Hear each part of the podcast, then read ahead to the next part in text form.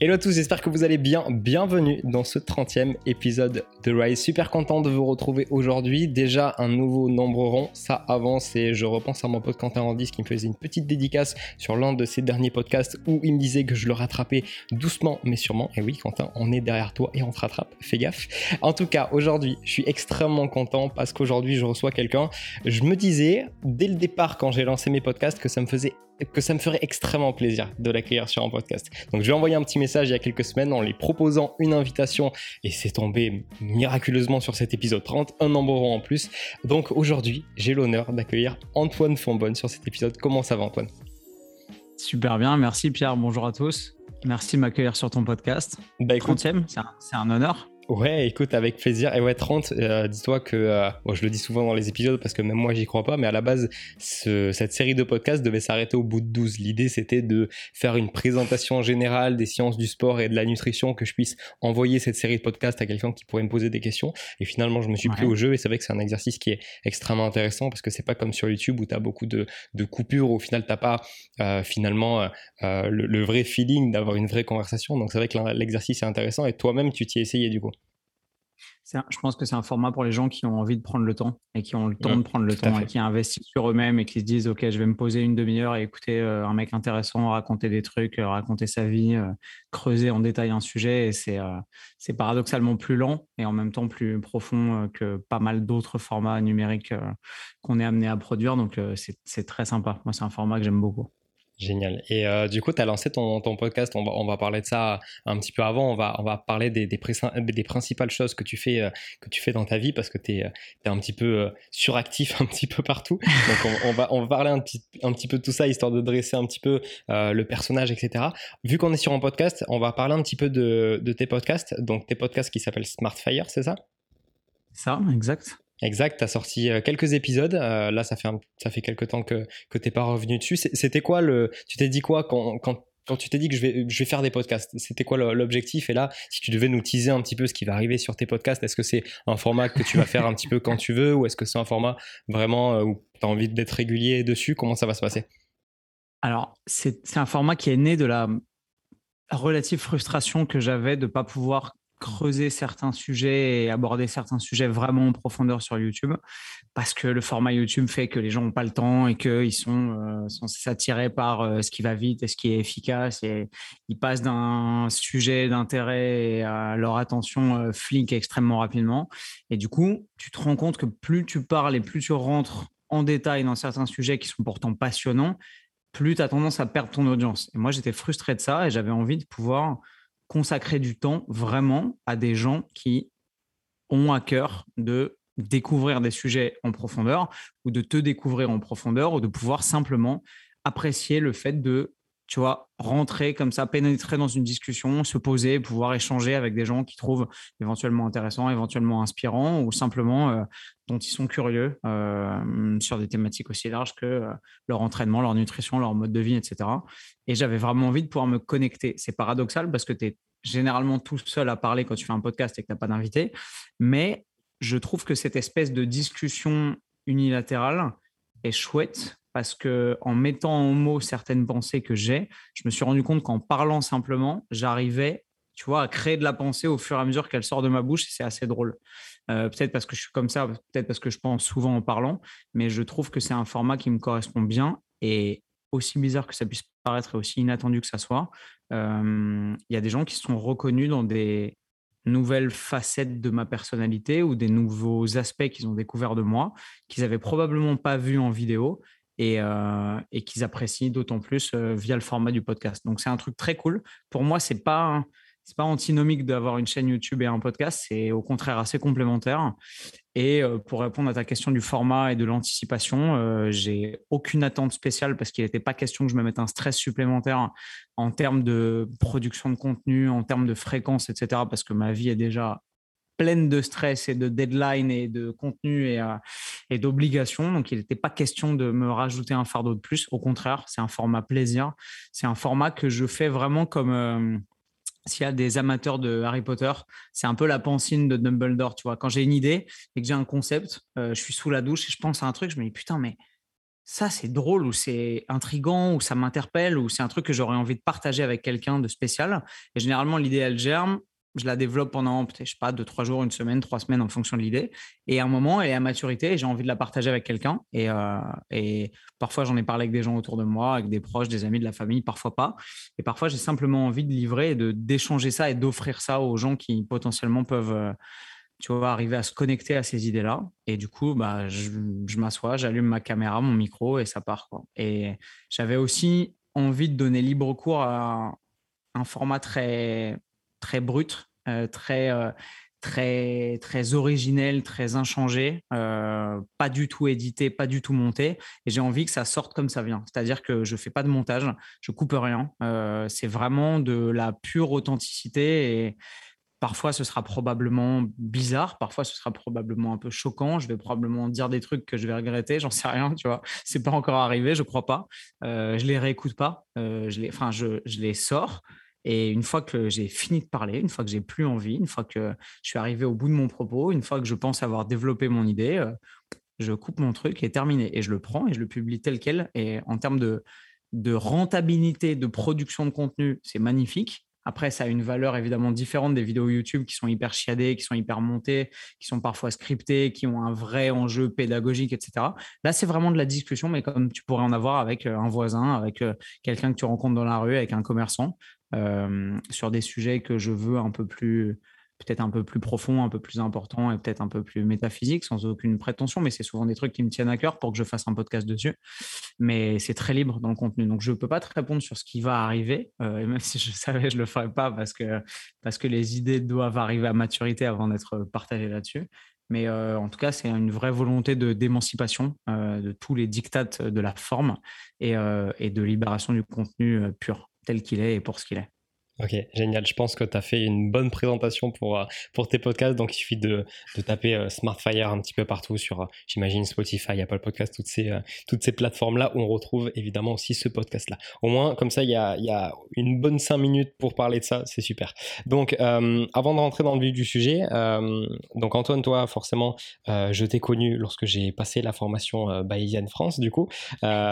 et cette formation, où j'ai au final pas mal parlé de cette formation. Il y a une vidéo YouTube, il y a podcast qui est, euh, qui est là-dessus. Donc là, euh, si mhm. ma mémoire est bonne, euh, vous êtes sur la, sur la septième promotion là, qui va arriver très bientôt. on vient de lancer la septième là il y a trois jours. Ouais. Génial. Ok. Et euh, bon, Bayesian, on, les présente, on, présente plus cette, euh, cette formation si vous voulez. De toute façon, mon, avis et ce que ça m'a permis euh, d'accomplir dans ma vie, je vous invite évidemment à aller écouter mon podcast sur le sujet. Au moins comme ça, vous pouvez avoir mon avis et puis bien sûr, si ça vous intéresse, allez voir les pages, etc. Mais au moins comme ça, on a un portrait de toi, Antoine. Et pour les plus curieux qui voudraient en savoir plus, on a déjà parlé de tes podcasts, mais je suis tombé sur euh, Spotify, sur un podcast où vraiment tu racontes toute ton histoire de A à Z. Je crois qu'il fait près de 3 heures, quelque chose comme ça, ce podcast. Il doit tu dois t'en souvenir. Ah, ça doit être un podcast de Parlotte avec Greg Exactement. Exactement. c'est un des plus longs, c'est une des plus longues interviews que j'ai données. C'était en 2017, ça date de fou. Ce qui est drôle, c'est que rétrospectivement, en écoutant ça, tu dois mettre le doigt sur des idées que j'avais envie de développer ou des rêves que j'avais ou des ambitions de certains trucs qui, je l'espère, euh, sont devenus réalité quatre ans après aujourd'hui, ou peut-être pas du tout. Je me souviens pas de tout ce que j'ai raconté, mais, euh, Greg est un mec passionnant et on avait, on avait débroussaillé des, des, thématiques euh, incroyablement diverses et variées. C'était vraiment très cool. Ouais, c'était cool. C'était sympa et j'invite tous ceux qui ont envie de te découvrir peut-être un petit peu plus profondément que juste ce que tu peux refléter sur les réseaux sociaux, on va dire, d'aller vraiment écouter euh, ce podcast-là pour ceux, en tout cas, qui aiment beaucoup les podcasts, parce que là, on parle quand même de, voilà, ça fait, euh, ça fait deux films, clairement. Après, c'est pas forcément le même apport non plus, mais c'est vrai que euh, bah, c'était quand les salles étaient encore fermées, tu vois, je devais me taper des, des longues marches à pied pour aller m'entraîner. C'est vrai que je m'étais fait ça au final beaucoup plus vite que prévu, et c'était une belle découverte que je voulais partager. Là, j'en profite vu que tu es avec moi, au moins, ça peut permettre aux gens qui veulent te découvrir de vraiment pouvoir y aller. Bob, écoute, on va pouvoir, après ces dix petites minutes de présentation, passer au vif du sujet. Comme je te le disais euh, juste avant de lancer l'enregistrement, euh, j'avais cette idée de parler avec toi de, euh, on, va dire, le réel mode de vie d'Antoine, pas ce que tu peux montrer sur les réseaux sociaux, parce qu'on peut voir euh, ce qui reflète mhm. tes euh, calories challenge ou ce genre de choses-là. Finalement, ce que tu nous as servi avec euh, ta dernière série de vidéos YouTube, Opération Kinder Bueno. Donc j'ai pensé à ça un petit, c'était vraiment, tu vois, deux jours avant que ton premier épisode sorte. Et j'ai regardé le premier épisode, j'ai fait.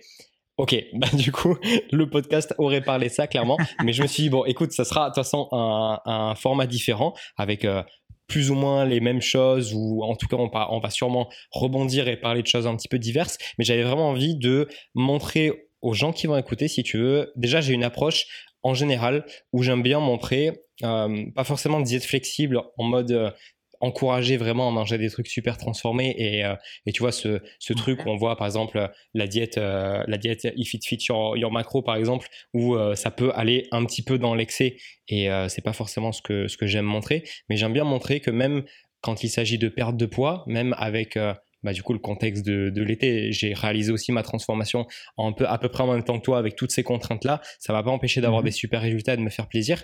Et j'avais vraiment envie de creuser avec toi, euh, pas forcément du coup cette transformation-là, mais plutôt ton mode de vie en général, pas forcément quand tu essaies de perdre du poids, mais c'est vrai mmh que, comme je te disais, on te voit beaucoup euh, faire des calories challenge, bon, un petit peu moins, parce que là, tu as, quand même tapé fort sur les derniers, mais euh, voilà, il, suffit de te suivre sur Instagram pour voir des stories souvent où tu manges au resto et, et c'est pas euh, le, le, cliché du mec fitness qui, qui va manger un petit burger et puis c'est tout, et puis il va s'enfiler des salades le reste de la journée. Toi, quand il va, y vas. Donc, c'est vrai que je voulais voir avec toi au-delà de cette image que tu peux refléter en mode ah ben ce mec il mange à peu près ce qu'il veut quand il veut et il a encore de ouf, j'aimerais voir qu'est-ce qui se passe en réalité lorsque, pas, bon, pas forcément quand tu fais vraiment des challenges YouTube parce que là ça sort de ta routine, mais on va dire ta routine normale, pas forcément quand tu as des objectifs de perte de poids où là tu dois être dans un certain apport calorique, tout ça, mais vraiment quand tu es dans ta vie de tous les jours, quand tu te fais plaisir, comment par exemple tu vas venir euh, après une soirée au resto entre potes, comment va à quoi va ressembler par exemple ta, journée le lendemain? Comment, avec toutes les connaissances que tu peux avoir, tu vas dire, bah, par exemple, euh, la journée, est-ce que tu vas euh, réduire euh, ton apport calorique volontairement, histoire pas forcément de compenser la veille, mais d'avoir un espèce de lissage des calories entre la veille et le jour, et le jour même? Explique-nous un petit peu comment tu fonctionnes quand bah, tu te fais plaisir plusieurs fois par semaine, quand tu as plusieurs sorties de prévues au resto dans la semaine, pour conserver un mode de vie qui va te permettre de ne pas prendre du gras ou ce genre de choses-là. C'est drôle, mais tu parles de ma vie de tous les jours, entre guillemets. Et la réalité, plus tu entends développer ta question, et plus je me rends compte que je n'ai aucune vie de tous les jours. C'est-à-dire que c'est. Je pense que pour beaucoup de gens, ce serait terrifiant, mais moi, c'est la vie que j'aime mener. Mais ma vie est littéralement, à, part certaines bases, différente jour après jour. Il n'y a pas deux jours qui se ressemblent. C'est-à-dire que la base, c'est que je me lève grosso modo tous les jours à la même heure. Euh, ça peut, il y a une variance de 10%, mais euh, en gros, c'est tous les jours entre 8 euh, et 9, sauf, sauf exception. tous les jours, je travaille la matinée, sauf exception si j'ai un rendez-vous, un truc qui me. Enfin, si j'ai un rendez-vous, c'est toujours du boulot, mais toujours j'essaye d'être productif et concentré sur un truc que je peux faire tout seul moi. Donc, euh, le suivi des cours avec nos élèves bayésianes, de la traduction, euh, des échanges avec nos chercheurs, euh, des échanges avec mon équipe, marketing, Meno, Nevin, etc., tout le monde, nos coachs, faire avancer tout ça, de la production de contenu de mon côté, des vidéos YouTube, enregistrer des podcasts, écrire des articles, des chapitres de trucs que j'ai besoin d'écrire, etc. Pas mal de trucs qui demandent un focus entier, qui demandent de ne pas être trop dans la frustration d'une fin de journée qui pourrait se mal finir et d'avoir un esprit vraiment frais. Je mange pas généralement le matin euh, parce que j'ai pas faim et parce que je suis à peu près là où tu me vois en ce moment euh, en train d'enregistrer ce podcast avec toi. Je suis, euh, je suis dans mon salon sur le bar de ma cuisine franco-américaine et, et je suis en train de travailler devant mon ordi littéralement et que je suis assis et que j'ai pas beaucoup de dépenses énergétiques euh, et je vais commencer à manger généralement sur les coups de midi, euh, toujours dans une fenêtre de idéalement en sciences de la nutrition, on sait qu'il faut respecter une fréquence alimentaire avec des fenêtres de idéalement deux heures. Moi, c'est plutôt une heure. Je suis assez strict là-dessus. Je mange toujours entre midi et 13 heures, rarement après. Ça, arrive que ça varie et que ça parte un peu en vrille, mais c'est rare. Euh, et ensuite, et ensuite, la journée part euh, un peu, euh, un peu, un peu à volonté et un peu en fonction de ce que la vie m'apporte, parce que ça, c'est mon cadre auquel je ne déroge quasiment jamais. C'est-à-dire que même quand je suis Euh, je sais pas, je suis parti euh, à Amsterdam avec ma nana euh, il y a deux semaines. Je suis parti à Rome la semaine dernière avec ma famille. Bah, ça m'empêchait pas de me lever à la même heure, ça m'empêchait pas de travailler le matin, de, de voilà, de, de, bosser, de tabasser les urgences que j'avais sur ma to-do list, etc. Et ensuite de pouvoir donner libre cours à ma vie, à ma vie de famille, à ma vie amoureuse, etc. Donc ça, ça bouge littéralement jamais. Euh, sauf à Noël, sauf euh, vraiment exception où je suis envoyé, euh, je sais pas, en voyage de presse ou sur un truc d'influenceur où on m'invite, où il y a un planning spécial auquel je peux pas déroger. Mais ça aussi, j'ai des conférences le matin ou des trucs, mais ça, globalement, ça bouge pas. et ensuite, après ces 4, 5 premières heures de la journée, là, ça varie pas mal. Et ensuite, ma vie ressemble assez peu à ce qu'elle est la veille et à ce qu'elle sera le lendemain. Il y a souvent de l'entraînement parce que j'essaie de m'entraîner quasiment tous les jours. Donc, généralement, je m'entraîne après cette première prise alimentaire en début d'après-midi, entre 14 et 16h, 17h, ça dépend de l'éloignement de la salle, du, pays dans lequel je suis, du planning, etc. Et c'est ensuite que les réjouissances commencent et que les choses, et que les choses se modifient. Alors, je dis que je n'ai pas de, de vie de tous les jours pour la bonne et simple raison que dans ce milieu du fitness qui est quand même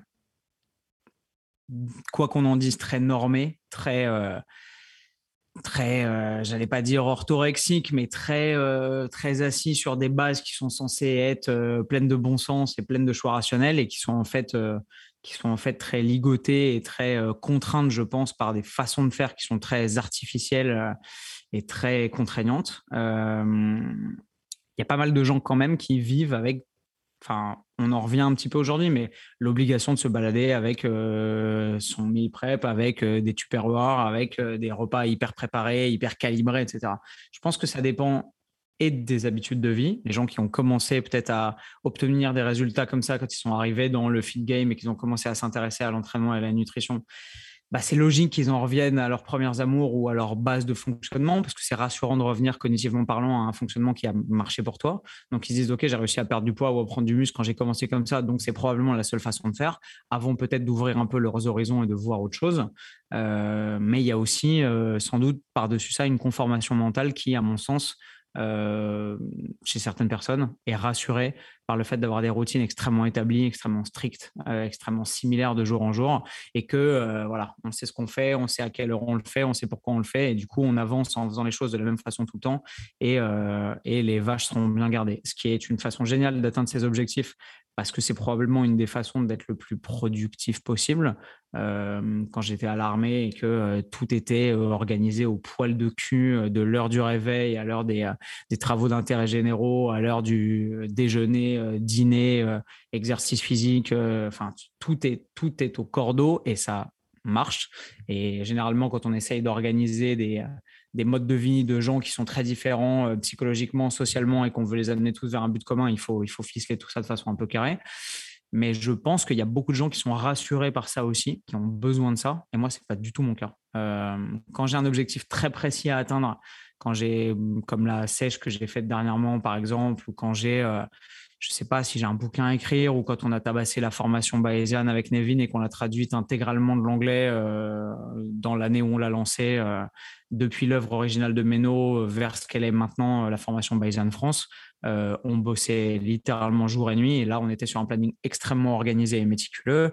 Maintenant, dans nos vies, on arrive à être très efficace et productif en ayant une marge de manœuvre qui fait que, bah, tu vois, si la première partie de ma journée ressemble toujours à ce qu'elle est, euh, la, deuxième, euh, la deuxième change généralement. Et c'est là généralement qu'intervient euh, ma vie sociale, que je vois mes amis, je vois ma famille, si j'ai le temps, si je suis dans un pays qui me permet de le faire, parce que je voyage beaucoup évidemment.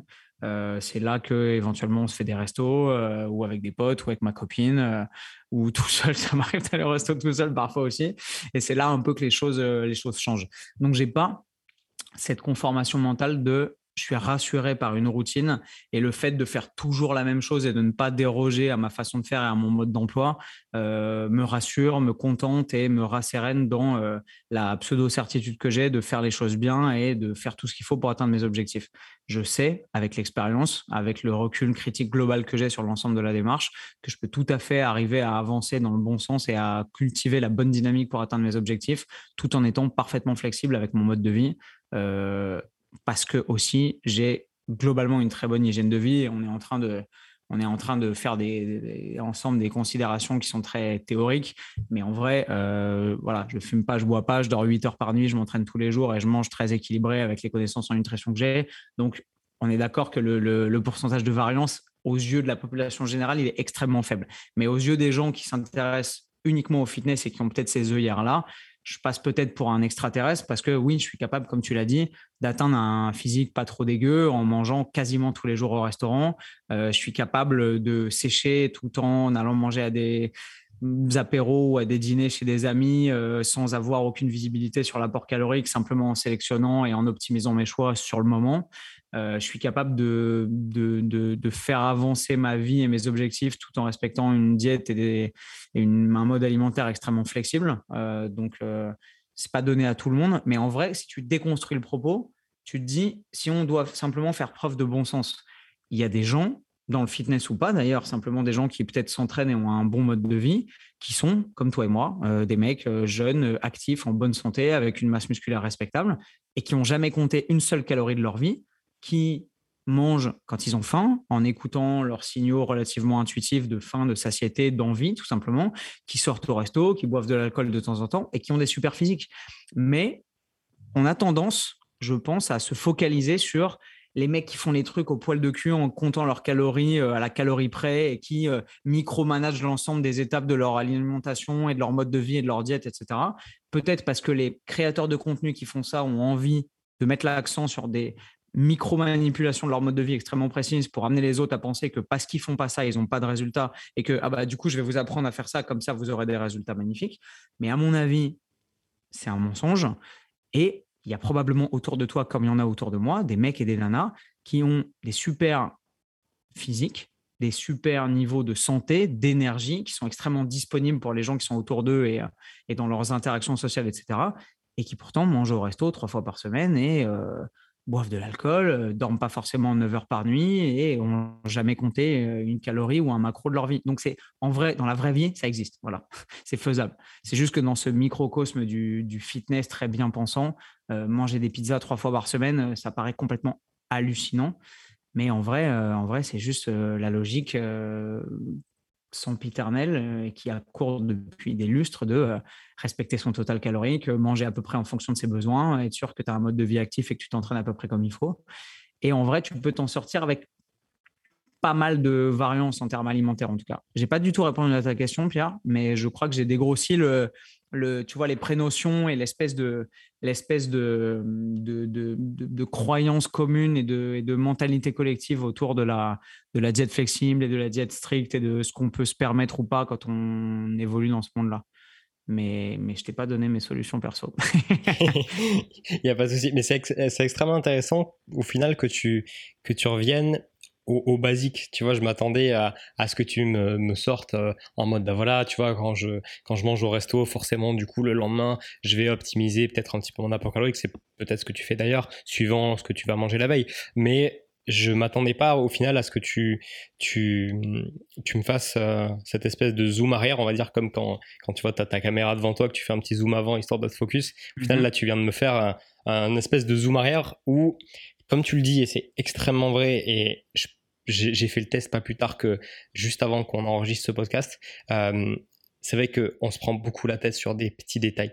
Et tu as totalement raison là-dedans, dans le sens où, du moment où quelqu'un, au final, qui s'alimente correctement, qui fait des choix alimentaires raisonnés, qui dort 8 heures par nuit, qui ne fume pas, qui ne boit pas, déjà, on est sur une personne qui va être majoritairement bien, en bien meilleure santé que la plupart des gens. On est bien d'accord là-dessus. C'est ça. En fait, c'est ta question qui m'a amené à décentrer le propos parce que je me dis, mais comment est-ce qu'on fonctionnait avant de découvrir le fitness? Comment est-ce que toi et moi, on s'alimentait avant de découvrir la muscu? Bah, plutôt bien. Enfin, je sais pas pour toi, mais moi, quand j'étais jeune, euh, j'étais actif, euh, je faisais du sport, euh, j'étais en pleine santé, j'avais pas de problème de surpoids, j'avais aucun problème de santé en soi lié à mon mode de vie ou à l'alimentation.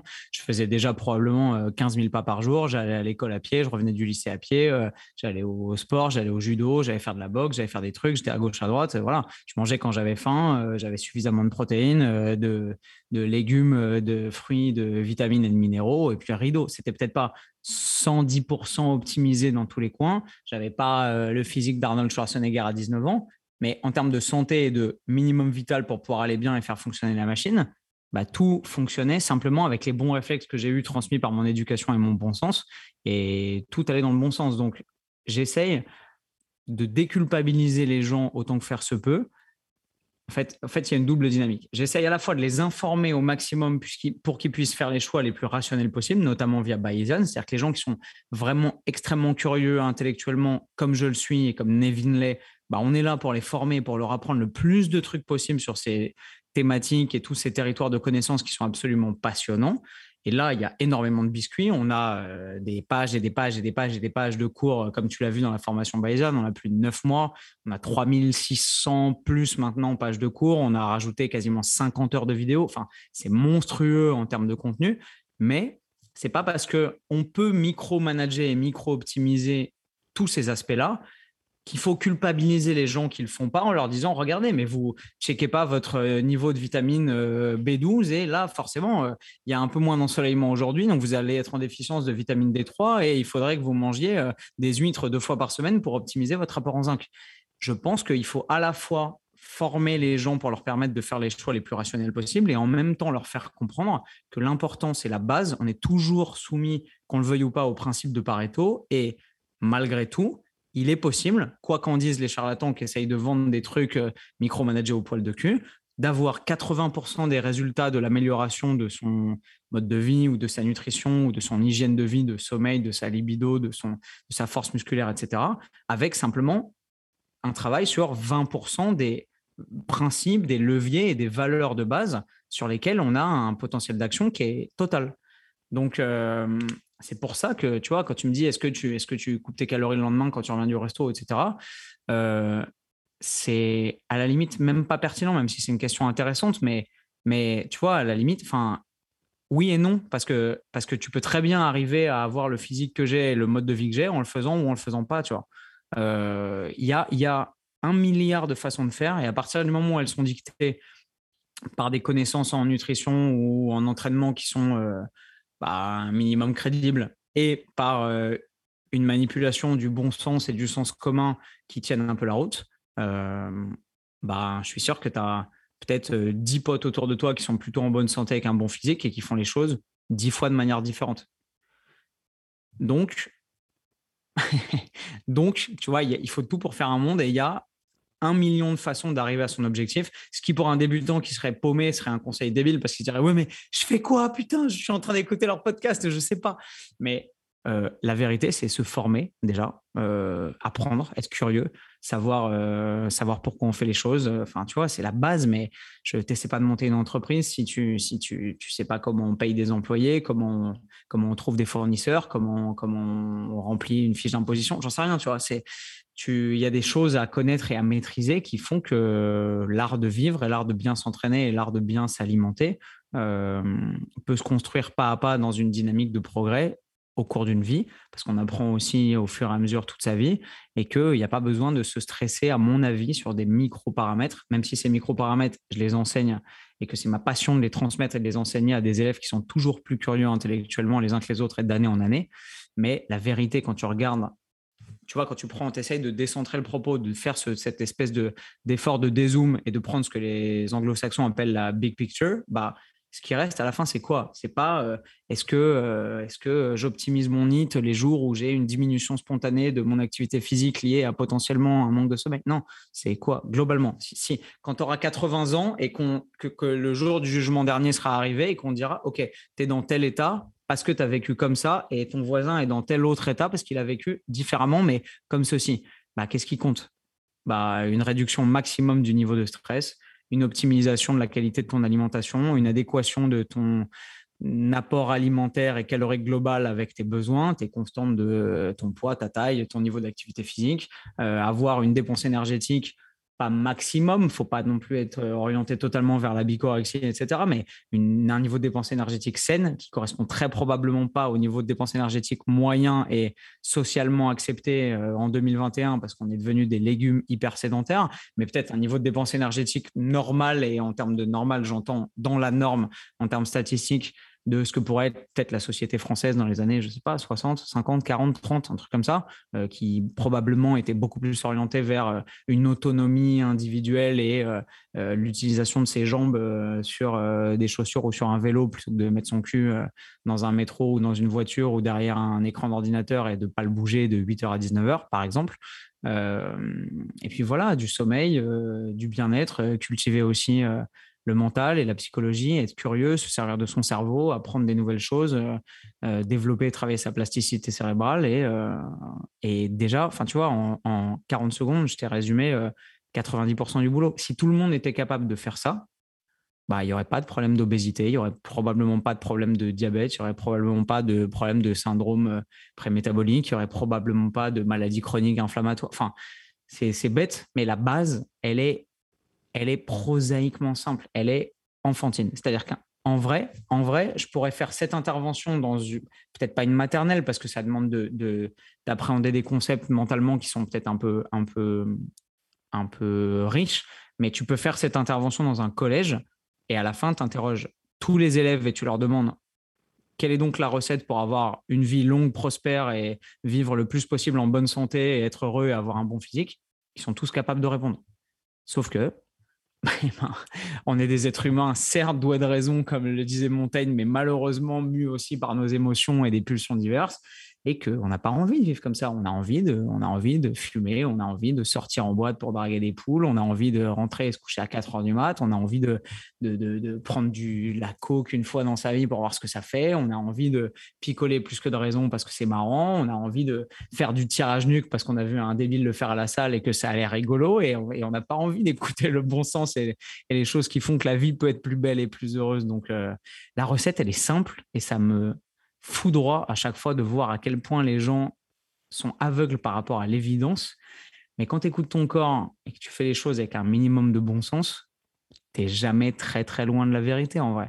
Mais c'est peut-être parce que je suis extra lucide et que je vois la vérité partout et que personne ne la voit parce que tout le monde est aveugle. Mais je pense pas. Je pense que c'est aussi une question de choix, malheureusement. Ok, et je, vais, euh, on, va voir. depuis que tu parles, je me dis, il faut que je lui, je lui demande ça.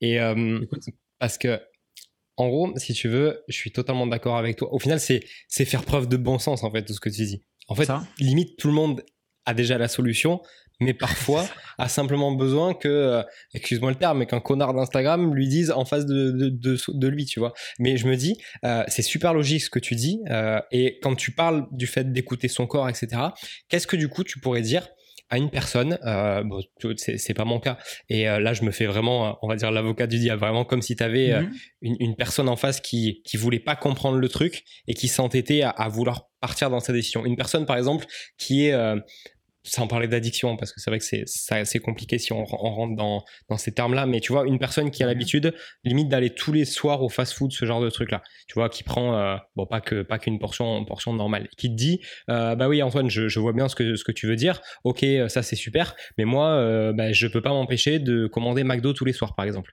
Et du coup, comment, comment réagir par rapport à, ces personnes-là? Parce que même si en faisant du bon sens, on va dire, cette personne-là te mhm. dit quand même, ouais, mais même si euh, euh, je, je, je, je, prends en compte tout ce que tu me dis, bah, j'ai ce besoin-là et j'arrive pas à me raisonner par rapport à ça. Après, là, tu vas me dire, bah, là, là tu es peut-être dans, dans les troubles du comportement alimentaire et du coup, c'est peut-être pas forcément aussi simple que ça. Je pense qu'il y a deux étapes. La première étape, euh, comme on le dit en Corse, on ne fait pas boire un âne qui a pas soif. C'est-à-dire que t'as beau, as beau je pourrais être tout nu dans la rue sur un tabouret avec une Bible et euh, la Bible de, la préparation physique de Didier Rez dans l'autre main et euh, la formation Bayjan dans l'autre. Et les gens me regarderaient, ils me diraient Ah, c'est intéressant ce qu'il dit. Et puis ils rentreraient, ils boufferaient quand même du McDo. C'est-à-dire que tu ne peux pas amener les gens à modifier profondément leur mode de vie parce que changer ses habitudes, ça demande beaucoup de travail et d'effort, même si c'est simple au début de suivre le bon chemin, plus tu t'en écartes, plus c'est difficile de revenir dedans, on le sait tous. Tu peux pas forcer les gens à le faire si l'impulsion, si, la pulsion, si l'envie, si la dynamique ne vient pas d'eux.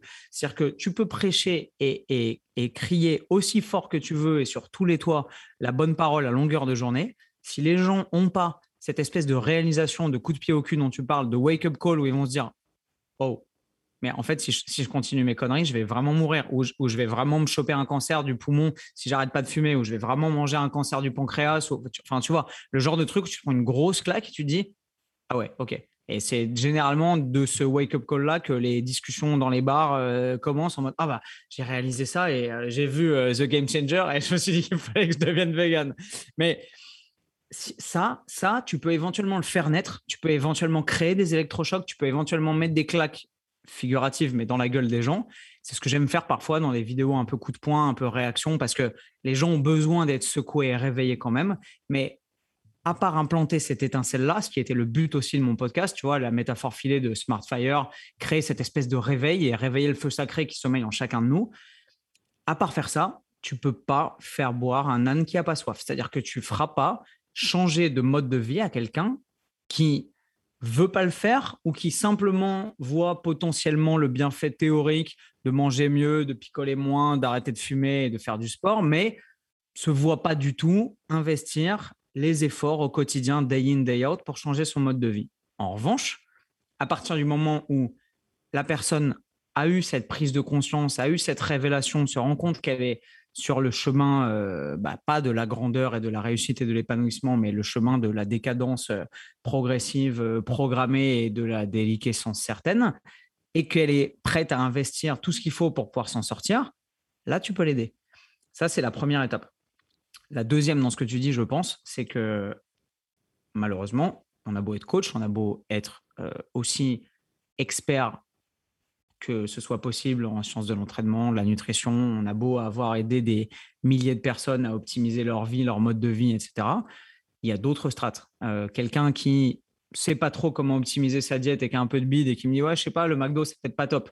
Ça va être beaucoup plus facile de corriger potentiellement son mode de vie et son alimentation ou de l'aider à le faire plutôt que quelqu'un qui me dit Antoine je sais bien que que le McDo c'est mal, je sais bien que les fast-food c'est pas la meilleure façon de s'alimenter pour être en bonne santé, mais je ne peux pas m'en empêcher. Et tous les soirs, je regarde mon téléphone et je me dis il faut pas que je commande Uber Eats ce soir, il faut pas que je commande Uber Eats ce soir, il faut pas que je commande Uber Eats ce soir.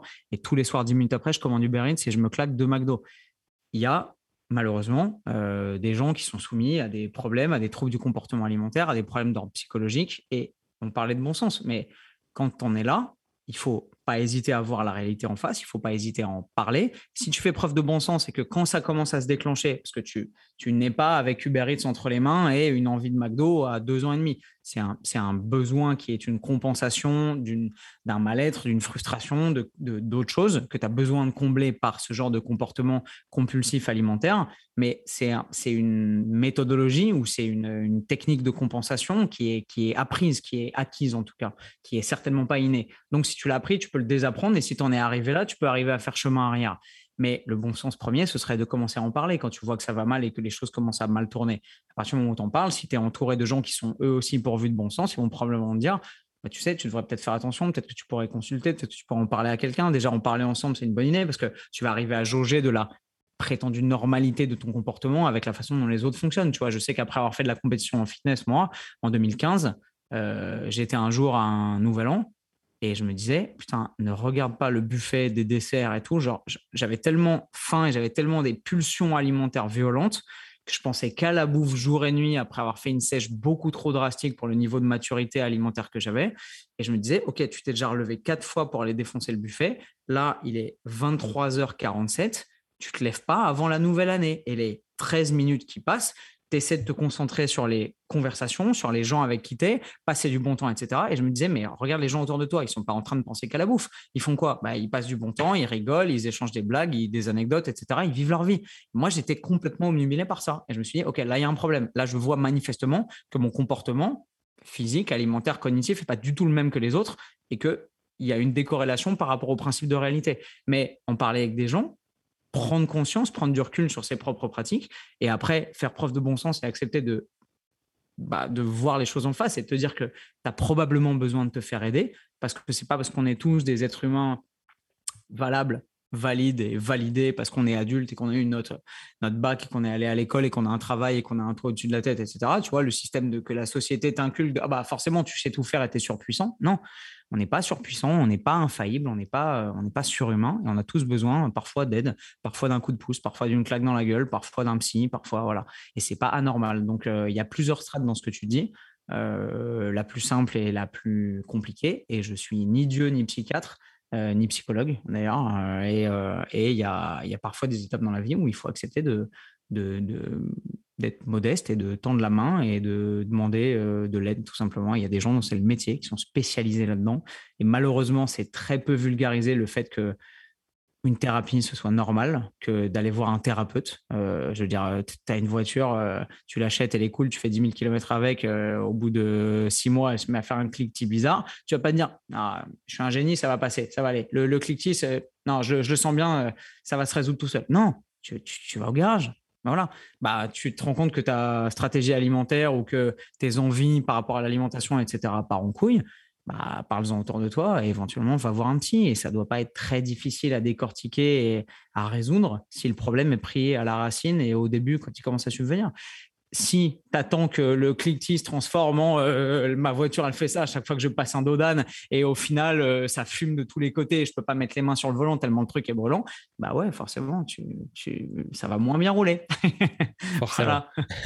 non, c'est vachement intéressant. Et euh, pour revenir un petit peu sur ton, ton épisode Nouvel An dessert, du coup, c'était uniquement le fait que tu sois du coup en, cette période de sèche pour préparer ta compétition qui, qui t'a entraîné là-dedans ou et juste après euh, être revenu on va dire à la normale t'as as vu que bah, tout revenait normalement et que tu n'avais plus forcément cette pensée pour la nourriture Ou est-ce qu'il y a eu d'autres choses que tu as, dû, euh, que as dû modifier? Je me souviens de, de ta vidéo YouTube aussi où, où pendant du coup ta, ta petite sèche, tu étais parti en mariage aussi où tu étais en mode je vais contrôler et au final tu pas contrôlé du tout. euh, comment ça s'est passé déjà premièrement pour euh, bah, ce que tu me disais là, ton, ton réveillon? Est-ce que mm-hmm. c'était du coup uniquement dû à ça? Et, euh, et et, si jamais tu peux revenir aussi sur, sur cet épisode-là, euh, euh, du coup, à ce fameux mariage où, où du coup, tu as, bah, mangé plus que ce qui est prévu. Et euh, peut-être, bah, si jamais ça, ça arrivait à quelqu'un qui nous écoute, qu'il soit invité à droite à gauche et qu'il il aille un petit peu au-delà de ce qu'il avait prévu, comment toi tu as réagi? Est-ce mmh. que tu t'es dit, bon voilà, c'est arrivé et puis je peux rien y faire, donc le lendemain tu t'es repris bah, comme tu avais l'habitude de faire? Ou est-ce que tu as eu des stratégies particulières à ce moment-là? Voilà, juste revenir sur ces deux petits moments.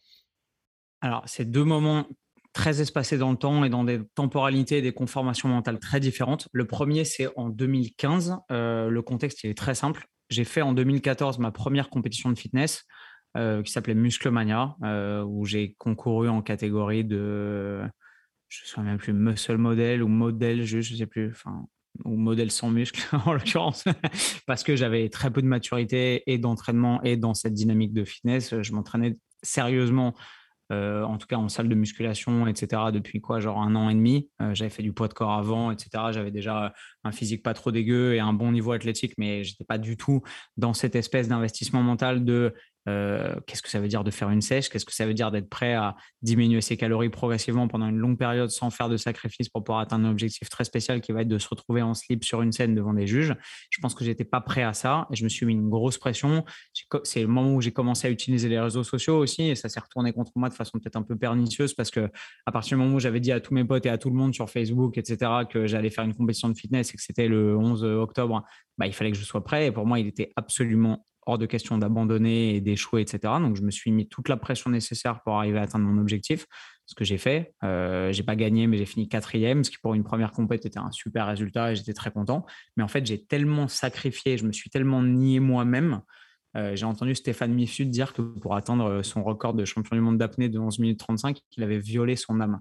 Je ne suis pas allé jusque-là, mais, je me suis fait beaucoup de mal, je pense, sans m'en rendre compte et sans écouter surtout les sirènes de mes parents, de certains de mes proches qui me disaient Tu sais, tu devrais faire attention, c'est quand même pas très bon de se restreindre autant. Quand on tire un peu sur un élastique aussi violemment dans une direction, après on a tendance à se le reprendre dans la gueule, etc.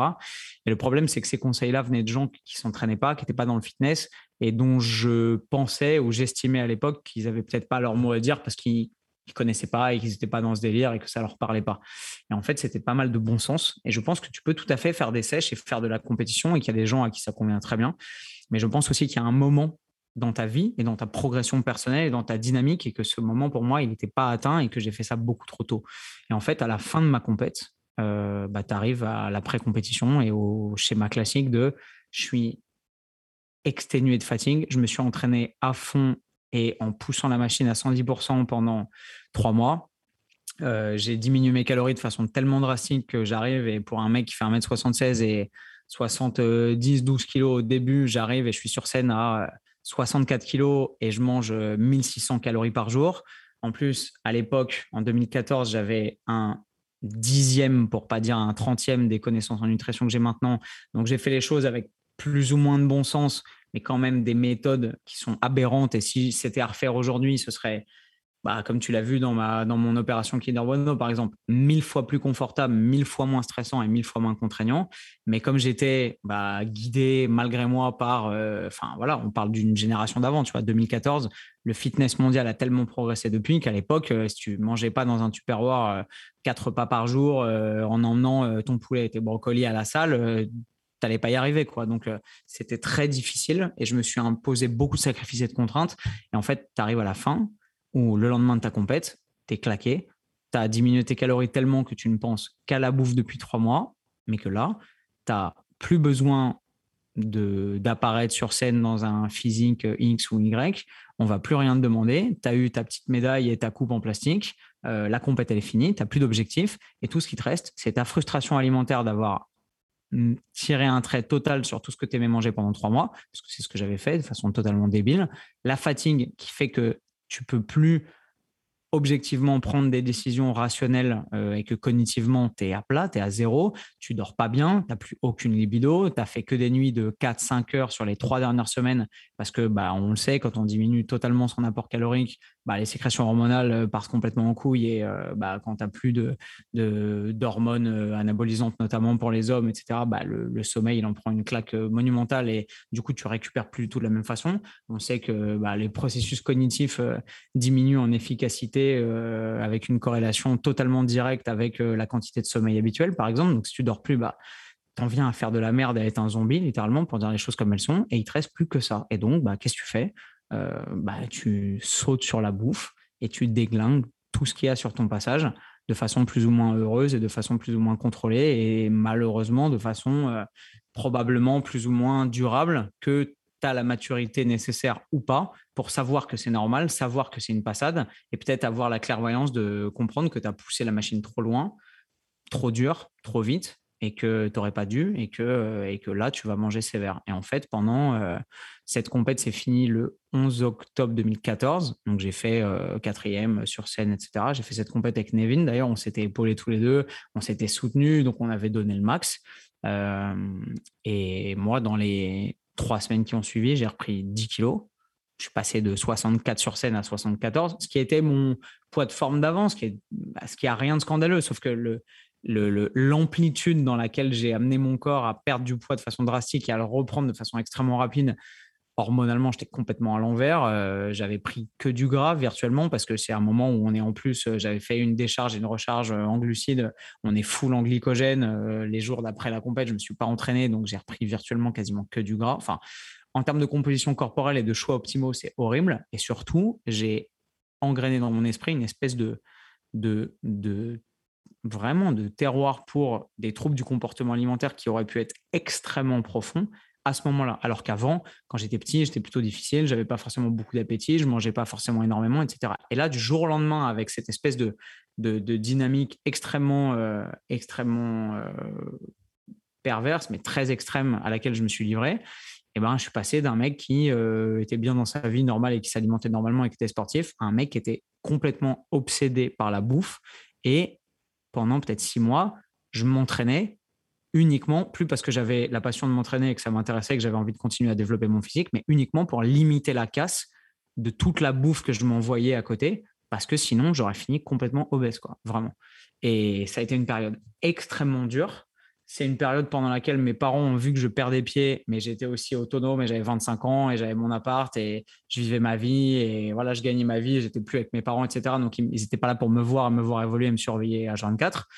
Et j'ai pas mal perdu pied. Et il y a des moments comme ce moment-là euh, du, nouvel an, euh, deux mois après, je me suis dit, OK, tu es en train de faire n'importe quoi. Tu es complètement en train de partir en couille.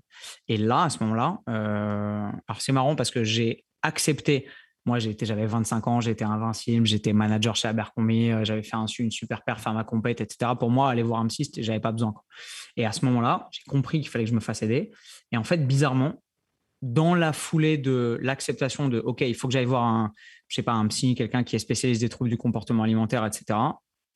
Quand j'ai accepté ça, en fait, je pense que j'ai fait déjà la moitié du boulot. Ma vie a changé. Et en fait, il y a un truc bizarre, c'est que j'ai appelé, j'avais mon téléphone dans la main, je me souviens, j'étais devant euh, le fitness park de Place de Clichy. J'étais assis par terre et mentalement, j'étais brisé. Genre, il pleuvait un peu et j'étais, j'étais une épave. Genre, plus rien dans ma vie n'avait de sens. J'étais là, OK, il faut vraiment que je reprenne ma vie en main. C'était un peu le coup de fil de la Providence. Je prends le téléphone, j'appelle et là, je tombe sur une standardiste qui me dit, je suis désolé, monsieur. Je crois que c'était là la maison, je sais plus, maison de santé de je sais pas quoi, spécialisée dans les troubles du comportement alimentaire, un truc à Paris ou à Agnières, je sais plus. Euh, si ça vous parle et que vous entendez ça, vous saurez peut-être.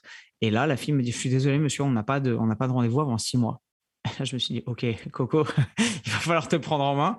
Et en fait, bizarrement, bah, j'aurais pu, ok, dire merci, prendre l'annuaire et trouver un autre truc. Et en fait, je sais pas cette espèce de première barrière, alors que j'avais fait moi-même le travail d'acceptation de, il faut que je fasse quelque chose et que j'accepte de me faire aider. Ça m'a mis un gros frein et je me suis dit, oh là, ok, il faut que je trouve une autre solution. Il ne faut pas que je compte sur quelqu'un d'autre pour m'aider. Il faut que je me reconstruise moi-même.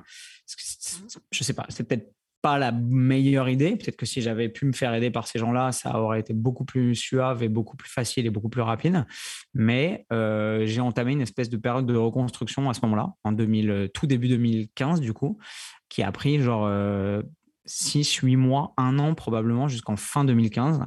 Euh, où euh, j'ai eu des hauts et des bas et des périodes où, tu vois, comme au Nouvel An, où j'étais complètement obsédé par les bouffes, ou des périodes où euh, je suis allé faire des raclettes à volonté avec des potes, normal, et où ensuite, comportement totalement anormal, alors que j'étais plein à craquer et que j'avais mangé plus que de raison, je prenais mon scooter pour rentrer chez moi, je prenais le périph, et à chaque porte du périph, j'essayais de me convaincre de pas m'arrêter pour aller trouver une épicerie ouverte à genre 2 heures du mat pour aller acheter des Kinder Bueno. Tu vois c'était vraiment, une période difficile. J'ai compris, je me suis renseigné, j'ai beaucoup lu sur les TCA, j'ai beaucoup partagé, j'ai beaucoup échangé. J'ai eu la chance d'avoir des amis qui étaient hyper présents, qui étaient très bons conseils à ce moment-là. J'ai partagé avec mes proches, etc.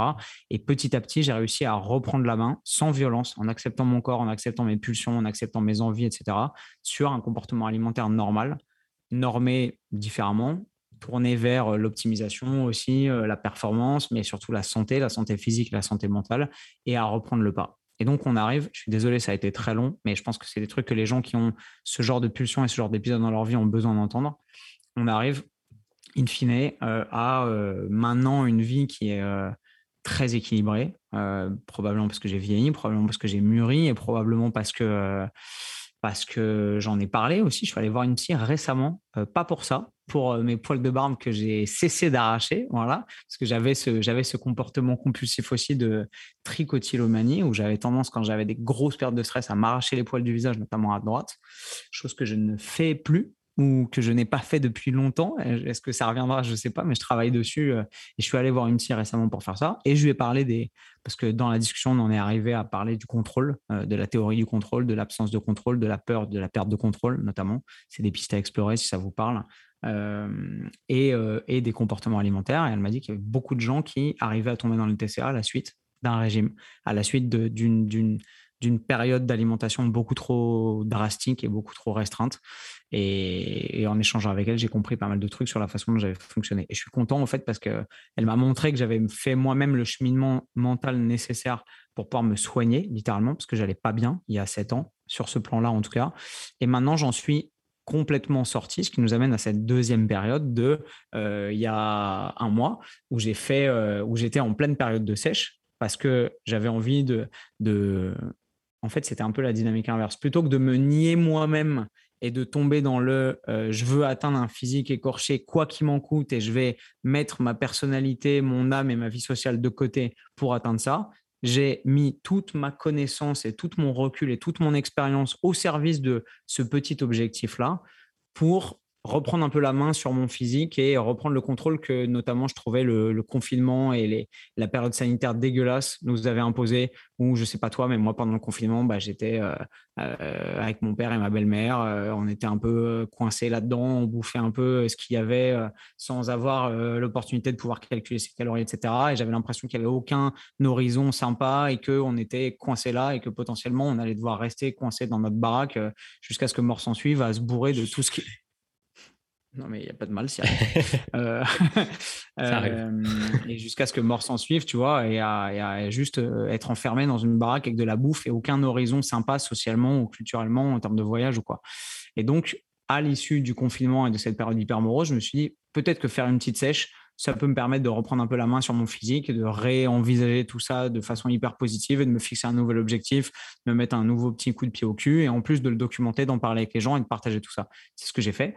Et en fait, on arrive au deuxième épisode que tu as cité euh, où il y a un mois, je suis en pleine sèche, j'ai un super physique. C'est extrêmement facile parce que j'ai tout optimisé et que j'ai le recul et les connaissances nécessaires maintenant pour arriver à perdre du gras tout en allant au resto quasiment tous les jours, en mangeant à peu près ce que j'aime tout le temps, en m'entraînant parce que j'aime m'entraîner, en dormant parce que j'arrive à dormir maintenant de façon absolument optimale et parce que j'ai tellement optimisé mon hygiène de vie à force de travail, de bon sens et de construction d'habitudes saines que maintenant c'est pour moi un jeu d'enfant. Et on arrive à ce mariage euh, où je commence à dire en story de façon très illusoire.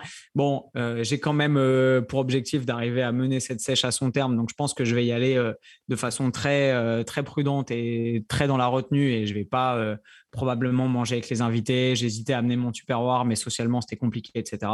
Et en fait, j'arrive au mariage et là je tombe sur la réception et la cérémonie et le buffet et le catering c'est un petit chat qui est derrière toi C'est un chien? C'est un chien, c'est un Shiba. Il est trop mignon Vous n'avez pas l'image, mais il y a mon chien qui dort derrière. je, vais, vais pas parler trop fort parce que sinon je vais le réveiller. Oui, t'inquiète, t'es dans mes oreilles, donc il n'y a pas de problème. et j'arrive à cette réception, et là je tombe sur juste le traiteur et le buffet le plus exceptionnel qui m'ait été donné de voir de toute ma vie. Genre, littéralement, ils ont fait un mariage absolument grandiose. Ils ont mis les petits plats dans les grands, c'est le cas de le dire. Et de toute ma vie, de tous les trucs où j'ai été invité quand j'étais journaliste à l'équipe, quand j'étais euh, dans des grosses équipes de management pour des boîtes américaines où on était invité dans des trucs qui étaient grandioses parfois, etc. Euh, depuis maintenant que tu vois, j'ai une petite notoriété avec YouTube et que je suis invité dans des trucs, dans des cocktails et tout, j'ai jamais vu un truc aussi exceptionnel. Et du coup, mon cerveau a complètement shifté. Je me suis dit, OK, le choix rationnel, là, maintenant, c'est pas de se cramponner à sa vertu et à sa sèche et à son petit objectif pourri et de se dire non, non, je vais continuer à perdre 70 grammes de gras aujourd'hui et je vais faire un trait sur tout ça et je vais complètement m'enfermer dans ma dynamique et créer une frustration probablement euh, de laquelle je vais jamais me remettre, c'est je vais simplement mettre cet objectif de côté pendant une journée et je vais me faire plaisir comme tout le monde autour de moi va se faire plaisir et comme un mec en bonne santé de 32 ans, qui s'entraîne tous les jours et qui a une dynamique de vie saine et un mode de vie optimal, peut se permettre de vivre en fait. Et j'ai juste déglingué le buffet avec euh, ma sœur, avec ma nana, avec ma famille, avec les gens qui étaient là. Et c'était merveilleux et je le regrette absolument pas. Et c'était magnifique. Et qu'est-ce qui s'est passé le lendemain? Bah, Le lendemain, j'avais pris 2 kilos, génial. Bah, ensuite, j'ai post-régulé légèrement, j'ai repris le cours de ma vie normale et de mes activités classiques. J'ai repris mon déficit calorique, j'ai repris ma sèche. Le lendemain matin, je suis allé marcher avec ma nana, on a fait un petit peu plus de packs d'habitude et voilà. Et les 2 kilos sont transformés en plus 1,5, puis plus 900 grammes, puis plus 400 grammes. Et la semaine d'après, ça n'y paraissait plus. Alors, j'ai beaucoup, beaucoup bouffé sur cette journée-là parce que c'était tellement délicieux et en plus j'étais dans un tel contexte de privation calorique que j'avais énormément d'appétit parce que évidemment l'appétit dépend bah, de son niveau de body fat et, euh, évidemment euh, du déficit calorique que tu as subi sur les jours, les semaines ou les mois euh, précédents, toujours. donc j'ai fait un petit peu de dégâts, mais en fait le dégât il est cosmétique et comme j'avais pas de compète ou de deadline ou que j'avais pas un photoshoot de prévu tel jour à telle heure, bah, j'ai simplement allongé un peu mon planning et puis j'ai pris une semaine de plus par rapport aux objectifs que je m'étais fixés et terminé en fait. Donc c'est marrant que tu aies évoqué ces deux épisodes parce qu'ils sont ils ont ils ont été déterminés par une exposition à des signaux alimentaires extrêmement appétants, extrêmement intéressants dans un contexte social qui les normalisait, où c'était logique d'aller vers le buffet et de bouffer des trucs qui étaient là pour ça, qui avaient été préparés pour ça, par, par une dynamique d'altruisme et de partage où on invite des gens qu'on a envie de voir, on a envie de passer du temps avec eux et on a envie de les mettre bien, on leur fait de la bouffe qui est cool, parce que c'est ça quand même le but d'une réception d'un nouvel an ou d'un mariage.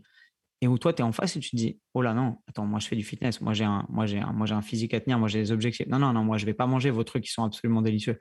C'est débile en fait. Et grâce à ce mariage et grâce au fait qu'en plus je l'ai filmé, tu vois, il y a, il y a, il y a sept ans, j'aurais probablement été incapable de filmer ça. Je me serais dit, mais non, c'est une tare. Je suis, je suis, je suis, je suis pas bien. Je suis malade. Il faut que je me soigne. Je suis, je peux pas, euh, tu vois, il faut, il faut que je me tienne. Ou maintenant, je comprends que c'est à l'époque que j'étais mal et que la norme et que ce qui est, ce qui est logique dans une vie, c'est de profiter de ces moments de convivialité, c'est de profiter de toute cette, toutes ces opportunités, tout, tout ce bien-être, tout ce partage, tous ces, tous ces moments géniaux qui font des souvenirs et de vivre sa vie. Quoi. Alors oui, si j'avais eu une compétition et que je devais être en slip quatre jours après, ben, j'aurais probablement fait les choses différemment si j'avais su à quel point le, banquet allait être exceptionnel, je pense que j'y serais tout simplement pas allé. Parce qu'honnêtement, même avec un objectif verrouillé, je ne sais pas si j'aurais eu la force mentale de résister. De résister pardon, c'est de la torture. C'est tellement exceptionnel que j'aurais voulu goûter. Euh, allez, je me serais dit, je prends que du saumon et puis je prends que du cabillaud et je prends que des trucs. J'aurais fini par tout défoncer de toute façon parce que c'est comme ça que ça marche avec l'entraînement de la fin. Euh, mais la vie est faite pour ça, quoi. Alors oui, avoir des objectifs, c'est génial. Oui, faire des compétitions, c'est génial mais il y a un temps pour tout. Euh, là, j'ai un pote, Hugo Mikalev, qui va faire son premier combat pro, qui a signé avec Top Rank, qui est un boxeur exceptionnel, qui va combattre le 10 septembre dans une soirée dont la fight card est tenue par Tony Yoka. Bah oui, ça fait deux mois qu'il est au régime, il bouffe des carottes, il a un déficit calorique permanent, il a des baisses d'énergie qui font que bah, il optimise tout pour dormir le maximum, s'entraîner le maximum et tenir le cap. Mais voilà, quand il aura fini son combat et que la vie va pouvoir reprendre, bah, il va pouvoir sortir avec ses potes, aller faire euh, deux, trois soirées, manger des trucs qu'il aime et reprendre le cours de ses activités normales. Mais ça ne veut pas dire qu'on doit s'enfermer parce qu'on fait du fitness et parce qu'on veut avoir un bon physique dans une espèce de logique de, nazisme alimentaire ou de totalitarisme alimentaire. Euh, pour ne pas faire de préférence entre le, nazisme et aucune forme, aucune autre forme de totalitarisme historique. Mais euh, il n'y a pas besoin, en fait on peut être en bonne santé et faire les choses bien avec du bon sens et aller naturellement à un mariage et boire trois quatre coupes de champagne et manger des petits fours et taper du foie gras et manger une côte de bœuf et manger du homard et manger trois bonbons et du cheesecake et reprendre sa vie comme elle est le lendemain, peut-être en optimisant un peu sur un ou deux jours, mais c'est la vie elle est faite pour ça en fait. Je pense pas que quand j'aurai 90 ans et que je serai sur mon lit de mort, je me dirais putain, je suis vraiment un connard d'avoir défoncé ce buffet et d'avoir mangé ce saumon gravlax et, euh, et ces petites euh, côtes de bœuf. Euh, trop... Non, bah non, jamais. Jamais. Donc, ça demande de faire preuve d'un peu de recul et de désapprendre ces espèces de préceptes très culpabilisants que, le, que la société et que Instagram et que les médias et que les, les, les, les castes et les, les, strates de la société bien pensantes essayent de nous, faire, de nous faire avaler et de nous faire instaurer dans nos propres vies, parce que ça devient du contrôle inconscient qu'on s'impose à soi-même. Et je pense qu'il faut apprendre à se libérer de ça et voir les choses en face. Quoi. Euh, oui, 30 euh, grammes de gras de plus sur une journée parce que tu as fait euh, une bouffe de ouf avec tes potes, bah, c'est pas top pour le physique, sauf que c'est totalement réversible à partir du moment où tu sais faire les choses bien et tu l'as déjà prouvé parce que tu es déjà un mec en bonne santé avec une hygiène de vie correcte, bah, tu es capable d'inverser la vapeur et tu es capable de revenir à des valeurs normales et tu es capable de profiter de la vie et d'arriver à avancer vers tes objectifs comme il faut en fait. Waouh. Voilà. Je pense que c'est rassurant pour, euh, pour beaucoup ce que tu viens d'expliquer parce que j'avais pas, tu as dû le dire sur la vidéo, mais j'avais pas capté à quel point en fait le, le, repas que tu avais eu à ce mariage était, euh, était aussi exceptionnel et, et c'était, c'était limite, une, en fait, c'était limite une expérience et te, et te priver de ça, ça aurait été, euh, tu vois, on, parlait encore tout à l'heure de, de faire preuve de bon sens, d'avoir ce, cette espèce de dézoom, mais on en revient encore, encore ici. Comme tu l'as dit, tout est réversible et ça, c'est super important pour ceux qui nous écoutent et qui peut-être stressent un petit peu quand ils ont ce genre d'événement et qu'ils se pèsent le lendemain et qu'ils voient plus de kilos, euh, bah, tu vois, tu le normalises et et au final tu reprends tes habitudes d'avant et, et ça va ça va baisser petit à petit et, tout va devenir comme comme avant. Et au final quel est le plus intéressant? Est-ce que c'est plus intéressant de se priver et au final de passer pour un con devant tous les invités parce que tu vas faire ton mec du fitness qui a son tupperware? Ou au final est-ce que c'est plus intéressant de profiter de l'expérience et juste de prendre une semaine de plus dans ton objectif? C'est quoi une semaine sur une vie? Clairement là t'as je pense, je pense que ça a fait écho dans, dans, dans la tête de beaucoup de personnes que tu viens de dire Après, c'est ma façon de voir les choses.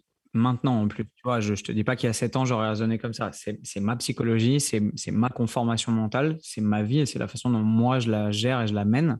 Mais j'ai conscience qu'il y a des gens qui seront peut-être plus heureux en se disant non, j'ai un objectif, je vais le respecter, je vais venir avec mon tupperware et mes brocolis, je vais être vertueux et je vais faire ce qu'il faut. Et le lendemain, je vais m'en féliciter. Je n'aurai pas du tout l'impression d'être passé à côté d'un énorme manque à gagner, mais je serai content d'avoir pu investir les efforts et la force mentale nécessaires pour tenir mon cap et avancer vers mon objectif.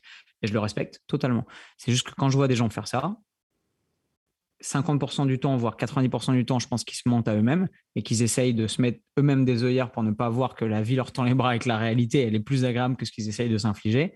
Et que dans le 10% ou peut-être 15% des cas où les gens pensent vraiment de cette façon-là, bah, on n'est pas pareil et c'est OK et on est tous différents et, grand bien leur face. Et je suis très heureux qu'il y ait des gens qui arrivent à, être heureux différemment parce que parce que parce qu'on a tous besoin de trucs différents et que c'est parfaitement normal. Ok. Et euh, j'avais une toute dernière question pour terminer ce podcast qui est déjà bien long. Euh, je sais que je crois depuis le début de l'année, euh, pareil, je l'avais entendu passer quelque part, mais je t'ai connu la première fois que je suis tombé sur toi, c'était en 2019. Et c'est vrai qu'à cette époque-là, tu comptais absolument tout. Et même, je crois que tu avais euh, montré sur MyFitnessPal le, le nombre de jours, tu sais, il compte le, le nombre de jours à la suite, tu étais, à plus d'un an ou, ou, je sais plus quoi. Est-ce qu'aujourd'hui, je, je, crois que maintenant, tu, tu, tu, ne comptes plus euh, ou, est-ce que ça t'arrive de, de, compter? Comment tu abordes en fait ce, ce côté contrôle? Est-ce qu'aujourd'hui, via l'expérience que tu as, on en a parlé tout à l'heure, mais est-ce qu'aujourd'hui tu te dis que tu n'as plus forcément besoin d'avoir ce contrôle permanent parce que tu sais très bien à peu près dans ce que tu vas manger combien de calories tu as à la fin de la journée? Tu as aussi peut-être pris conscience d'une certaine manière que ça, ça va peut-être pas à grand chose d'être, de savoir à la calorie prise que tu avais mangé sur une journée ou est-ce que peut-être tu le fais encore mais simplement tu le, tu le partages pas? Comment ça, ça se passe de ce côté-là? En fait, c'est drôle. Il y a plein de strates dans ce que tu racontes et je vais essayer de te répondre brièvement mais efficacement. En fait, depuis, on a intégré dans notre formation Bayesian énormément de recherches en psychologie. Et du coup, on a échangé énormément avec le créateur de la formation qui est Menno Henselman, avec notre équipe de recherche.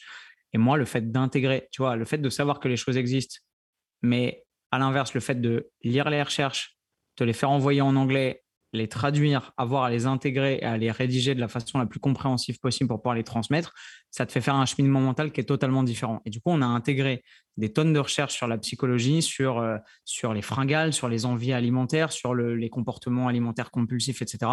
Et j'ai eu beaucoup de prise de conscience aussi, moi, par rapport à tout ça. Et je me suis rendu compte que les choses étaient probablement beaucoup plus simples et en tout cas pas aussi... Euh, pas aussi diabolique et pas aussi compliqué qu'elle paraissait avant. Probablement que pour reprendre le pas sur moi-même et sur mes envies incontrôlables de manger, j'avais, je m'étais dit que compter chacune de mes calories, c'était peut-être optimal parce qu'au moins j'étais sûr de ne pas sortir des clous et de faire ce qu'il faut. Maintenant, euh, grâce notamment euh, à l'optimisation de la théorie du contrôle, qui est, euh, qui est une thématique qu'on étudie en profondeur dans notre formation Bayesian, tu te rends compte que tu peux avoir ou un contrôle extrêmement rigide, comme ça aurait pu être le cas si j'étais parti avec mes tupperwares euh, au mariage, ou un contrôle extrêmement flexible, un contrôle qui va se concentrer sur ce qui est important dans ta dynamique, sur est-ce que c'est capital de ne pas boire d'alcool alors que tu es invité à un mariage et de surtout pas toucher au buffet, ou est-ce que c'est capital globalement d'avoir sur deux jours ou sur une semaine ou sur un mois, un total calorique qui va finir par être le même que si tu avais touché au buffet ou pas, qui va être lissé, qui va t'apporter le nombre de protéines, le nombre de grammes de glucides et de lipides dont tu as besoin, euh, les fibres, les vitamines et minéraux à travers ton apport en euh, fruits légumes, etc. Et au final, les choses vont se compenser d'elles-mêmes parce que tu as suffisamment de maîtrise et de recul pour savoir que tu peux faire les choses bien sans faire les choses absolument parfaitement dans 100% des cas. Tu vois, ça, c'est déjà une grosse prise de conscience. Deuxièmement, je me suis rendu compte qu'en fait, en contrôlant ma dynamique personnelle à outrance, j'avais tendance à créer forcément en moi des frustrations qui étaient à la hauteur des sacrifices que je m'imposais. C'est-à-dire que même les jours où je compte mes calories à la calorie près, comme ça a pu arriver euh, à la fin de ma sèche, mais tu vois, j'ai fait une sèche sur trois mois et demi, j'ai dû compter mes calories à la calorie près sur quatre semaines peut-être. Genre les deux premiers mois et demi, j'ai perdu beaucoup de gras sans rien compter parce que maintenant je sais le faire et que j'ai pas besoin de micromanager tout ça. Ensuite, quand tu arrives sur un planning très chargé où tu travailles beaucoup, où tu as des rendez-vous, etc., tu es obligé de forcément de, réduire un peu la marge de manœuvre et de, préciser euh, la mécanique pour que les choses continuent à fonctionner et aillent dans le bon sens. C'est normal. Je ne monte pas sur la scène d'Olympia, J'allais dire, tu montes pas sur la scène dans la pièce sans compter tes calories. Si, il y a des mecs qui le font. Euh, il y a des mecs qui simplement réduisent euh, la taille de leurs assiettes, qui réduisent la, part de l'apport calorique sans même savoir ce qu'ils mangeaient avant et sans même savoir ce qu'ils mangent maintenant. Puis ils avancent et ils voient si ça fonctionne. Après, on n'a peut-être pas les mêmes génétiques, on n'a peut-être pas les mêmes euh, utilisations de compléments alimentaires, etc. Mais il y a quand même toujours moyen plus ou moins de varianter. Mais en gros, je me suis rendu compte que plus j'étais maintenant strict avec moi-même dans ce genre de truc, plus potentiellement je créais de frustration. Et je sais que même les jours où je compte mes calories à la calorie près, j'arrive pas à m'empêcher, et je le fais plus, j'arrive pas à m'empêcher de me dire, OK, j'ai mangé 1800 calories, mais je vais quand même mettre un croc dans un, euh, j'en sais rien, dans un 4 quarts, dans un truc. Je vais quand même manger un petit yaourt que je vais pas compter. Parce que j'ai besoin de garder en moi cette part de liberté, de savoir que même quand je suis dans un contexte extrêmement contraint, c'est toujours moi le maître à bord et que je suis pas contraint et ficelé par une dynamique et un système de raisonnement qui est totalement extérieur et dont je suis esclave. C'est très bizarre, c'est très, euh, très euh, machiavélique comme système, mais j'ai besoin de, de, garder à l'esprit et de garder conscience que c'est moi le maître à bord et que ces contraintes et ces sacrifices, c'est moi qui les choisis et qu'on a les contraintes qu'on s'impose. Donc, j'évite euh, maintenant, parce que j'en ai plus besoin, de compter mes calories à la calorie près et d'être hyper, hyper restreint, tout simplement parce que ça sert à rien. C'est utile si tu veux atteindre un objectif très précis, mais à partir du moment où tu as développé la connaissance alimentaire et la connaissance de tes besoins et de toi-même euh, suffisante pour pouvoir arriver à savoir que tu as besoin de manger à peu près telle ou telle chose ou telle ou telle ration ou telle ou telle. Je veux dire, on va pas se mentir, après six ans dans le fitness, euh, tu, on te met une assiette sous les yeux. Euh, toi comme moi, on sait combien, euh, voilà, s'il y a trois œufs, un morceau de steak et 300 grammes de haricots et des pommes de terre, tu sais combien il y a de calories, tu sais combien tu as de grammes de protéines, de glucides et de lipides, et tu sais combien d'heures après avoir mangé ça, tu vas avoir faim ou pas, etc. Enfin, on devient des machines et c'est plutôt pour le bien parce que ça nous rend beaucoup plus efficaces. Mais maintenant, littéralement, j'ai pas besoin qu'un serveur me dise il y a tant de calories dans le plat qui m'amène pour savoir exactement ce que j'ai sous les yeux. Après, je suis pas infaillible, je suis pas une machine. On est toujours, euh, on est toujours des êtres, euh, tu vois, euh, guidés par leurs émotions, etc. Et on fait toujours des erreurs, tous, même les experts. Mais grosso modo, j'ai quand même tellement progressé que voilà, cette connaissance et ce savoir-là, je l'ai maintenant de façon quasiment intuitive. Donc, j'ai plus besoin de ça. et en plus, la vérité de la vie, c'est que maintenant, je me rends compte que peut-être en mûrissant, mais ouais, être en slip et, et sur scène et faire des compètes, c'est cool mais que euh, c'est pas ce qui me rend le plus heureux et épanoui. Et même si, tu vois, j'avais à cœur de faire une petite sèche et de me faire deux, trois photos shoot et d'avoir des bonnes photos, parce que je trouvais aussi que mes photos, elles commençaient à dater un peu et que j'avais une gueule de jeune homme sur mes dernières photos où j'ai fait une bonne sèche en 2018. C'était bien de réactualiser un peu le propos et d'avoir des trucs un peu, un peu, un peu réels et un peu dans le maintenant. Euh, et que j'avais envie de me refixer ce petit challenge. Mais clairement, j'ai pas besoin de ça. Et pour revenir, comme ça, on va boucler la boucle ensemble à ta toute première question dans ma vie quotidienne. Euh, j'ai pas besoin de compter mes calories pour continuer à progresser, perdre du gras si je veux, continuer à prendre du muscle si je veux, parce que je sais que à partir du moment où, comme je te l'ai dit au début, si je dors comme il faut, si euh, j'ai suffisamment de protéines à chaque repas, si je fais euh, trois repas et pas huit, si je mange suffisamment de légumes, de fruits, de vitamines, de fibres et de minéraux, et si j'ai suffisamment de produits de bonne qualité non transformés, je peux me permettre de faire virtuellement à peu près ce que je veux dans ma vie et je vais quand même continuer à progresser. Mais ça demande, comme on l'a dit tout au long de ce podcast tous les deux, du travail, la construction d'habitudes saines, une acculturation à l'ensemble de ces préceptes qui paraissent peut-être du chinois médiéval aux gens qui ne sont pas habitués à tout ça et qui, à toi et moi, nous paraissent maintenant juste du bon sens et de l'évidence, parce que tout ce qu'on apprend ensuite bah, s'imprègne en nous et reste et nous définit en tant que personne. Euh, et, maintenant, c'est simple. Et c'est aussi la beauté de l'apprentissage et du fait d'investir sur soi-même et de se former. C'est qu'on arrive à un nouveau niveau de conscience, on arrive à devenir des hommes et des femmes différents et on arrive maintenant à faire avec aisance, facilité et surtout plaisir et absence totale de frustration des trucs qui, moi, il y a sept ans, m'ont mis dans une période de troubles alimentaires très profond et euh, ont peut-être euh, coûté la vie à certains, euh, pas permis à certains de s'épanouir comme ils voulaient et ont peut-être bouleversé des vies alors que ça n'a pas lieu d'être. Donc, soyez patients, formez-vous, euh, écoutez votre corps et apprenez à être tolérant vis-à-vis de vous-même, ce que j'ai pas fait au début de ma vie parce que j'étais jeune et que j'étais impatient et que j'avais faim et que j'avais les crocs et que j'avais envie de tout défoncer et que je m'autorisais pas de faiblesse, je m'autorisais pas de faille, je m'autorisais pas d'humanité, je crois, pas assez en tout cas. Et que maintenant que j'ai réconcilié l'ensemble de ces parties de mon petit être, je suis beaucoup plus heureux, beaucoup plus épanoui. Et j'ai toujours le même physique. Donc, euh, c'est bien la preuve que ça fonctionne et que ça marche aussi comme ça et qu'il faut être. Euh, il faut être doux avec soi-même si on veut. Euh, qui veut aller loin ménage sa monture et je crois que c'est important. Parfait. Bah écoute, je pense que tu as à merveille euh, terminé ce, podcast. Je pense que tu nous as fait euh, la, boucle est bouclée, la conclusion est faite, donc c'est parfait. Je te remercie encore pour, pour ce long podcast qui est bah, d'une heure quinze. Je crois que c'est le plus long que j'ai jamais enregistré. C'était Merci à toi, Pierre. Passionnant. Vraiment, j'ai beaucoup apprécié notre échange et je pense que les gens qui l'auront écouté auront pas mal appris de choses peut-être aussi sur, euh, sur toi pour ceux qui te suivent parce que c'est vrai que c'est pas forcément des choses tu vois moi j'ai été le premier mhm. surpris de, savoir que tu avais eu une période euh, bah, où c'était pas euh, où c'était pas tout rose. Je savais pas du tout que tu avais passé par, mais, là. mais comme tout comme tout le monde en fait. Mmh comme tout le monde sauf que sauf que les gens n'en parlent pas. Enfin tu sais genre discute avec ta famille tes parents tes mmh. oncles tes tantes tu vas te rendre compte qu'il y a eu des il y a eu des divorces, il y a eu des, il y a eu, enfin moi, moi, tous les jours, j'apprends des trucs sur des gens que je pense connaître très bien, et tu te rends compte que, ah ouais, en fait, bah non, on est tous humains, on est tous faillibles, on est tous à la merci de, de la vie, en fait, et c'est normal, c'est totalement normal. Mmh. Bah écoute, euh, parfait. Je te remercie encore pour ton authenticité, et je tiens à te le dire maintenant plutôt que quand on aura accroché, mais euh, c'est aussi pour ça que j'avais envie de t'avoir parce que tu es une des rares personnes, je pense que je suis beaucoup sur les réseaux sociaux parce que j'essaie euh, bah, de suivre le moins possible de personnes parce que ça prend du temps, tout ça.